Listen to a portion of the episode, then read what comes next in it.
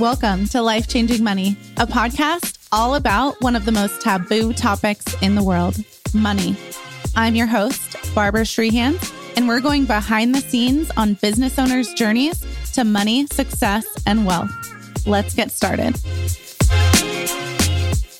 Hello, and welcome to another episode of Life Changing Money. I'm so excited because this week we have Danny-J. Yay. Hello, and welcome to the show. Hi, thank you for having me. Can you tell our listeners what it is you do today? I know yeah. It's changed a lot, but today. Yeah, so what I do today is, it even feels different than after the pandemic because I was a motivational speaker. I did full-time speaking, and because all of the events in the world were canceled during the pandemic, um, I went kind of back to my roots, which was online um, online marketing, and I do a lot of courses. I help women with a lot of different pivot points in their life. So I talk to women a lot about starting over, whether it's relationships, starting over financially, starting over in their bodies. My background was in fitness, so I was a personal trainer for a number of years, and I was a competitor, like fitness competitor, worked with tons and tons of women through all kinds of eating issues, a lot of weight loss. And I started to notice that a lot of my clients I was attracting were binge eating. Mm. And over time, I was struggling with money stuff personally. And over time, I started to notice that a lot of my binge eating clients also struggled with debt and finances, and as well as relationships. And what it really turned what it really turned into was a lot of like the underlying things were unforgiveness or problems with their parents that they never like brought up, or or things in their relationship that they weren't dealing with, which led to food, which led to other things in finances. So I kind of stopped going all full in on food and really wanted to talk about what the underlying issues were. So kind of today, it's I'm online. I have a lot of programs that have to do with, with money. I have a program called Find the Money Project and Master Your Money. I have a program called The Happiness Diet, which is really more about coming out of whether a big loss or big life change, life transition, I guess you could call it, like losing a job, changing relationship, getting going through divorce, moving across country. So kind of what I do now is that. It's it's speaking, it's working with women, and it's online programs. Wow. So what was your like first entrepreneurial journey? I had a job out of school. Um, I was a coach, gymnastics coach. And it's funny because I loved coaching, and I started to, one of the guys who hired me had me kind of run this community. And I started to, I went to the community center that started with seventy-five kids, and I grew it to five hundred. And I remember going back to wow. him and asking for a raise. And he said, no, I can't have a raise. I was so pissed because I made this chart of like what I did and what I accomplished. He told me I couldn't have a raise. And he said, I didn't understand business. He was like, there's overhead, there's things he has to pay. And even though I did what I did, he, some reason I didn't deserve a raise. So I was furious. Yeah. And after a few months, I decided to quit. Like I pretty much decided to quit on the spot, but I had to wait till I had a, a backup plan. Yeah. And I have a similar story. So I quit. Um, but unfortunately, I had signed a non-compete clause. So I couldn't coach gymnastics anywhere else. And that's when I went into personal training. And so I started working at a gym and turned into kind of same thing. I could see what the gym was making and what I was bringing home, right? They were charging like seventy-five an hour, and I was making twenty an hour. Yep. Like, where's the gap there? Why am I getting all the money? And of course, I didn't really know about overhead and that kind of thing, but I just thought, I'm going to make all the money. Mm-hmm. So I ended up leaving to do another like job job. And in the meantime, I was trying to figure out how to work for myself. And finally, I, I ran into somebody because I was just trying to find a place to do personal training that I could just pay rent and then have my own business and have my own clients. And I found a gym uh, this woman told me about. And so I went out on my own, and I started as a personal trainer. And then I was just paying like a studio to use their space, but I could build my business from there. So that was kind of the first thing. It was kind of building my own clientele and building my own building my own personal training business out of someone else's larger gym. And you just decided to create this like online community, or when did when were you like online space is where it's at? Yeah, so I was a personal trainer in person, and this was around when MySpace was coming out. And oh, a while ago. Yeah, it's been it's been a while. So it was MySpace, and I was noticing there was a girl in the industry. Her name was Jamie Eason. She was really popular on bodybuilding dot com, and that was like the place to yes, be, right? I remember. Yeah. So she was really popular, and she was posting a lot on MySpace, and I was kind of watching what she was doing, how she was using social media. And she was really, really good. I don't, I mean, nobody was teaching social media back then, so I think it was really innate. Like, she was just getting it. But she would ask questions, and she would post things that there was a lot of engagement. People would comment. And so I was kind of observing, and I was watching and then basically using her strategies of trying to get engagement on my posts. And, and so I started to talk about, like, how to get abs and how to eat, and people were asking me questions in the gym, like, should I do cardio first or lift weights first? So then I would take those questions and post about them on social media, and then tell, like, why you should do what first. Okay, yeah. So I was basically a content creator before that was even a thing, but I was creating content around my niche, which was fitness, and I was starting to get a following. And then that moved over to Facebook. I used MySpace to uh, post pictures of me partying. Yeah, yeah. I, you know what's funny is I didn't really understand, like, how to use social media as social media. I just only saw it as kind of a business thing because I was watching this one girl. And that was just like, okay, yeah, this is what cool. she's doing. This is how we're doing it. So I never tended to use it for that stuff. And it, it was just always like, this is how you build an audience. And that was kind of my mindset from the beginning, which has probably served me well. Yeah. So I moved to Facebook, and I ended up having a girlfriend. Her and I decided to start something together called the Sweaty Betties. And the Sweaty Betties really took off. And today, it doesn't sound like a lot. There, we had three hundred thousand followers on Facebook. That now, is a lot. It is a lot, but it's like, now I feel like people have millions of followers, and it's very, like... like but we, they were probably bot yes, true, followers. That's true. And um, we grew to like twenty-five thousand within a couple of months. So it was like, wow, we have this brand. And it was really fun because I, I think it grew for a few reasons. I think, one, the name. Right now, and this is something I've struggled with in business, is I go by my name. It's just Danny-J. The great thing about branding as your name is that you can talk about fitness, you can talk about money, you can talk about whatever you want. The bad thing about it is, who the hell are you? You know, like, if you're not Ellen or Oprah, then nobody knows who you are. Sweaty Betties was like, people could tell it's fitness, it's female, it's fun. So it was it was easy to just click like on it because they could be like, I like fitness, so I like this page. Mm-hmm. So it grew really quickly, and I think there wasn't as much of algorithm issues back then. So it was really easy to generate content and just get things going viral all the time. Mm-hmm. And was it like people are paying you for workouts? Or? So at the beginning, it was just my friend and I were like, we're going to just build this, and then we'll figure out what to sell after. So we built it, and then we created a membership site. So we started to sell workouts, like kind of generic, you know, five-day a week, four-day a week workouts, and like little meal plans. So that's how we kind of started growing. And ultimately, um, I started to have, you know, I'd post about some of my clients, and I started to have people reach out, and they're like, I wish you could train me. And I ended up hiring a coach. I wanted to do a fitness competition. I wanted to find out who was the best. And at the time, this woman was named Monica Brandt. She was like the person. Found out who her coach was. And I looked him up on his website, and he was in Murrieta, California. I lived in Vegas, and I was like, man, I wish I lived there. And then I saw on his site that he did uh, coaching online. So I had never heard of this, didn't know what it was. I mean, everything was so new. Yeah. Reached out. I ended up hiring him as my coach. And he basically just did phone calls like once every other week. And then he would email me my workouts and email me mine. And that's when I got the idea, well, I could do this too. Yeah. So then I started saying, I do online, I do online coaching. So I just copied what he was doing. I'm like, I could write workouts and email them to people. I could write meal plans and email and them to people. And what year was this? This was two thousand twelve. Okay. Yeah. So I... I started to do that because people were like, I want you to be my coach. I'm like, well, guess what? I have an opportunity for you. And at that time, my ex-husband and I, we ended up moving from Vegas to Utah, and then Utah to um, Dallas. And when I moved to Dallas, I'm like, I don't want to start from scratch building a brand new clientele. Yeah.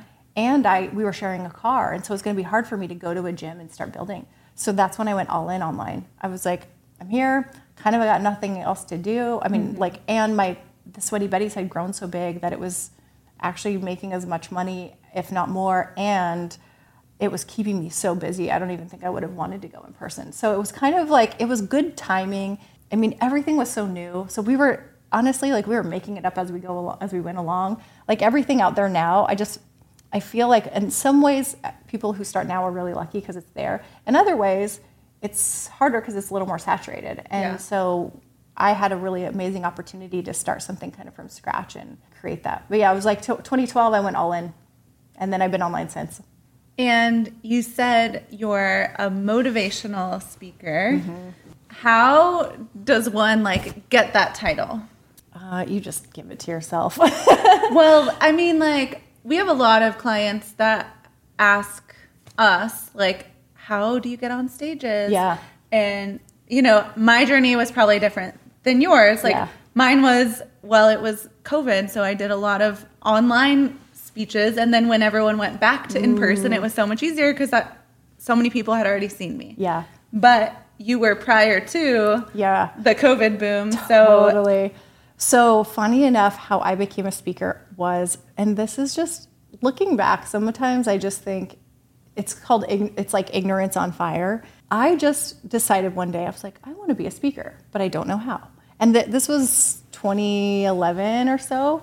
And because I didn't know how, I just thought, I'll just host my own event, and that way I get to be the speaker.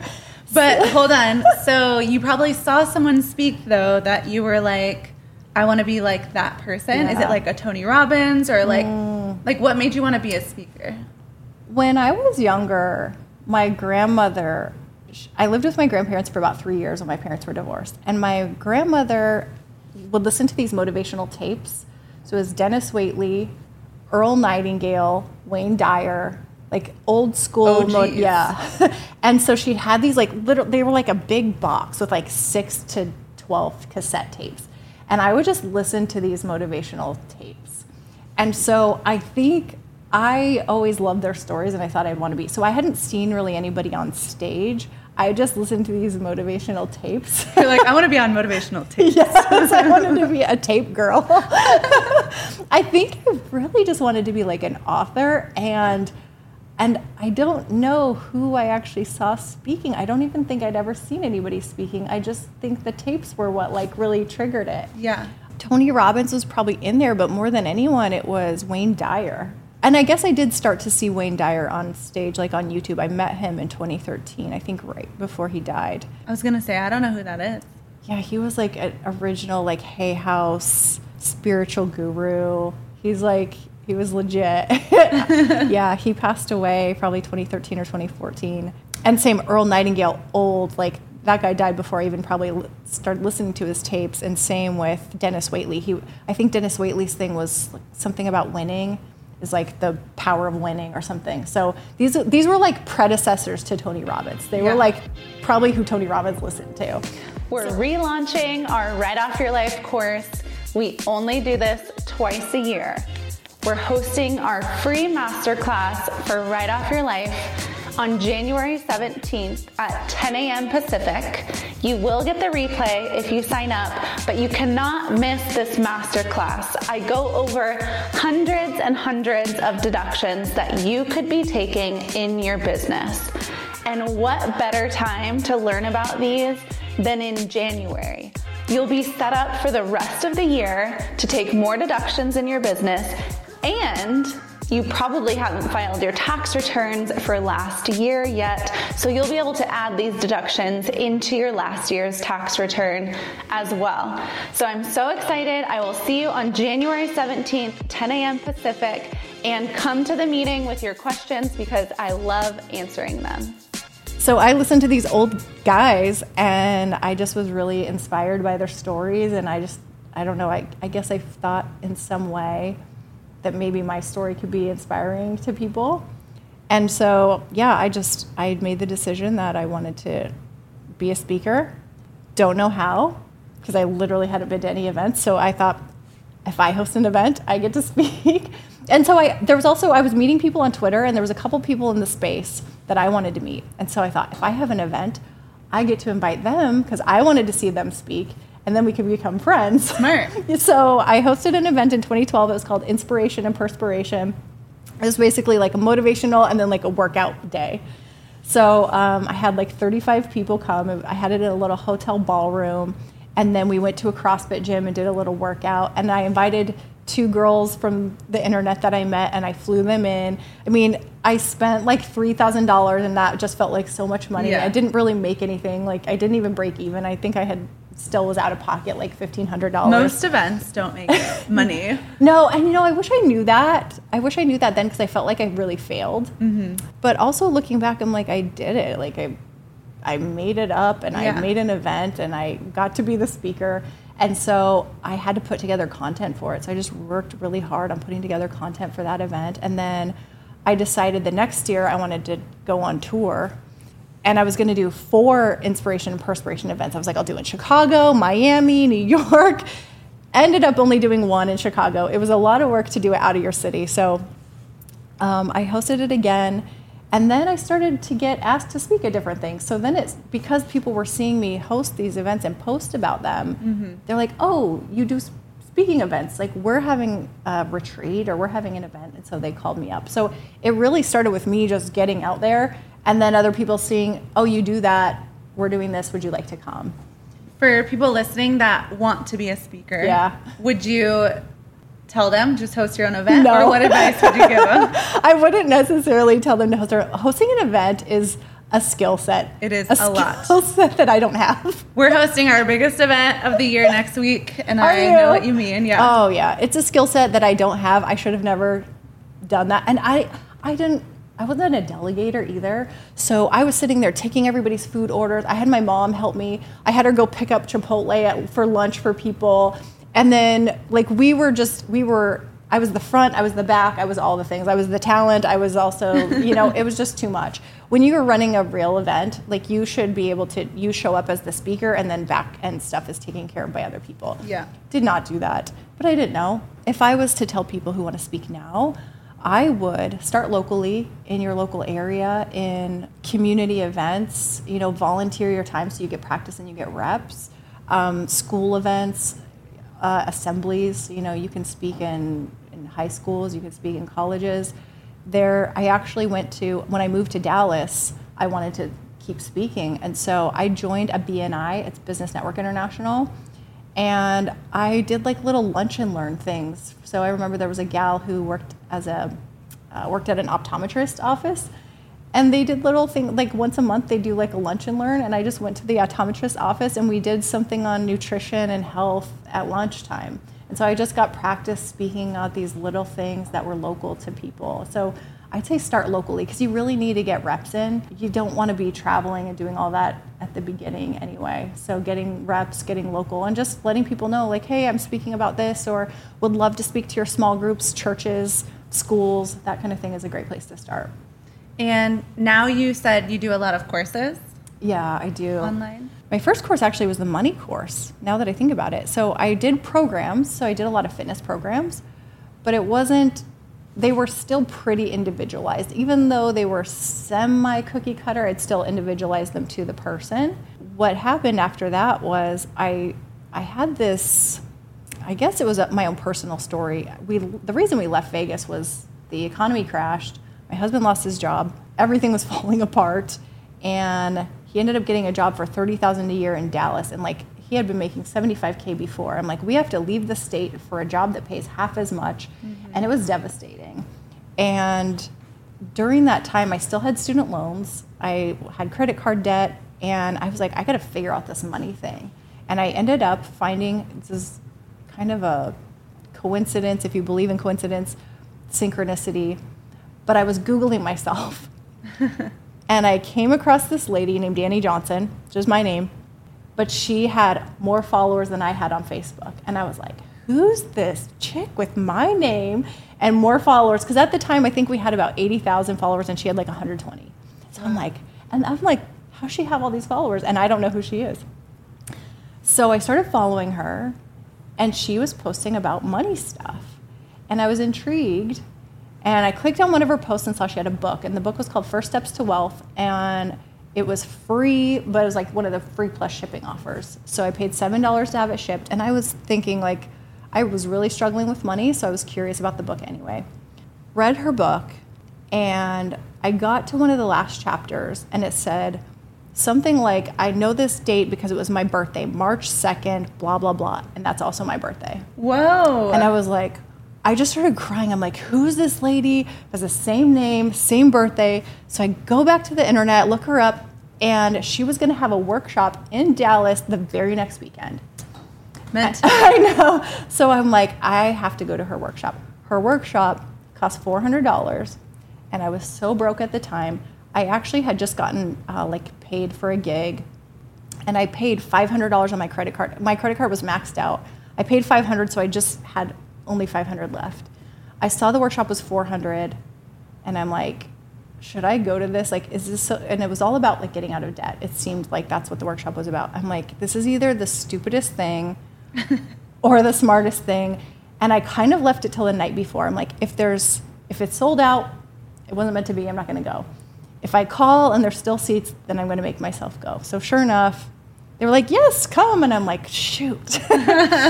So I like put four hundred dollars on my credit card that I just paid off. And I just remember going thinking, I just need to make my four hundred dollars back. Like, I need to get one tip out of this whole event to make my four hundred dollars back, because it's otherwise it's so stupid that I'm going to a workshop about getting out of debt by putting yes. by being in debt. I went to that workshop, and sixty-nine days later I was debt free. eighteen thousand dollars paid off, student loans paid off, and within another three months I had twenty thousand dollars in the bank. And needless to say, that workshop and that woman changed my life. And it was wow. it was just one of those things that, you know, looking back, it's like, it was just so funny how I felt, like literally Googling, Googling myself, yeah. how does she have my name and all of that, but it was really pretty. Have you ever met her?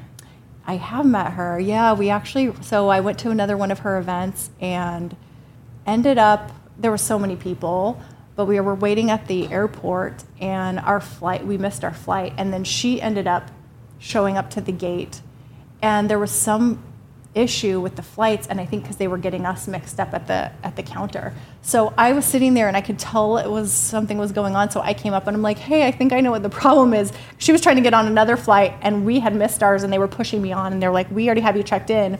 So we got to meet, and so it was, yeah, it was kind of cool. That's also very synchronous yeah. as well. That's so cool. Yeah. So what would be like a big tip you give someone to get out of debt? Or like, how did you manifest that much money? Yeah. So, oh, so the original question, I guess, was course. So I, that ended up being my first course, is that after I got out of debt, I started sharing it. And people were like, how did you do it? And I did a couple of little workshops. And then I just decided to do a challenge. I called it Find the Money Project. And it was two weeks on like seven things to do to help you get out of debt and find the money. And after that, people were just wanting more. And that's when I decided to make my first course. So I'm like, okay, after you find the money, because this was my big thing, was after I got out of debt, I didn't know what to do with money. I'm like, I was about to go back into debt. I'm like, oh, now I'll go buy a car on credit. And so I kept mentoring with her for a while, and I created my own course. But what I would say, one of the biggest things that stuck with me, um, and this is from her, was to be faithful with the little things. And what I mean by that is, if, and this goes for anything in life, like if you are not faithful with what you're given. So at the time I was making about five thousand dollars a month, but I could tell you, I don't know where it was going. I was like, I'm broke. We don't have any money. It's not here. Our bills are too much. We don't have anything. And the truth was, was that I just wasn't being faithful with it. I wasn't paying attention to where it was going. Once I started to actually look at it and look at my expenses and look at where I was spending, somehow five thousand dollars went quite far. Yeah. And so my biggest tip for anyone is to, to be faithful. And that's even in like growing it. You know, I help people grow online. I was um, teaching how to build your brand online. And so many people are like, I only have one hundred followers. I'm like, well, why would you deserve to have one thousand followers? Why would you deserve to have ten thousand followers? If you are just shitting on what you have, mm-hmm. the universe isn't going to give you more. So one of my biggest tips for really anything and trying to pay attention is to be faithful with the little things. I love that. Yeah. And, I mean, you were making five thousand dollars a month, but then you also had twenty thousand dollars in the bank. So you had to have been manifesting in there somewhere. Yeah. So I created, so a couple things was, we had a storage unit that when we moved out of Vegas, we were just paying every single month, thinking we would take all our stuff, and we never did. So flew back to Vegas, emptied out the storage unit, and sold stuff. So that was really big. And then I did that when I was getting out of debt too. Yeah, it's like, it's so crazy. I think I was like, we need to have this uh, washer dryer, and I'm like, I can always buy a new washer and dryer, you yeah. know. But for a year, I had been paying one hundred dollars a month. Right, to that. You can buy a new washer yes. dryer. and, and to take it from Vegas to Dallas, it would have cost more than a new. It's just, but the mindset of like letting it go felt so hard. So selling stuff, and then I actually. Uh, created a new course that I ended up sell, selling online. Well, not a course, a new membership. And so I ended up launching a new program that just kind of came out of nowhere. I mean, not came out of nowhere, but I had what I was making that I knew for sure.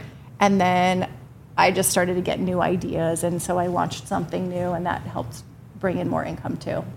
What's your biggest tip for social media? Be consistent. And I, I'm not, I'm the worst since the pandemic. It was really hard, twenty twenty. So do as I say, not what I do.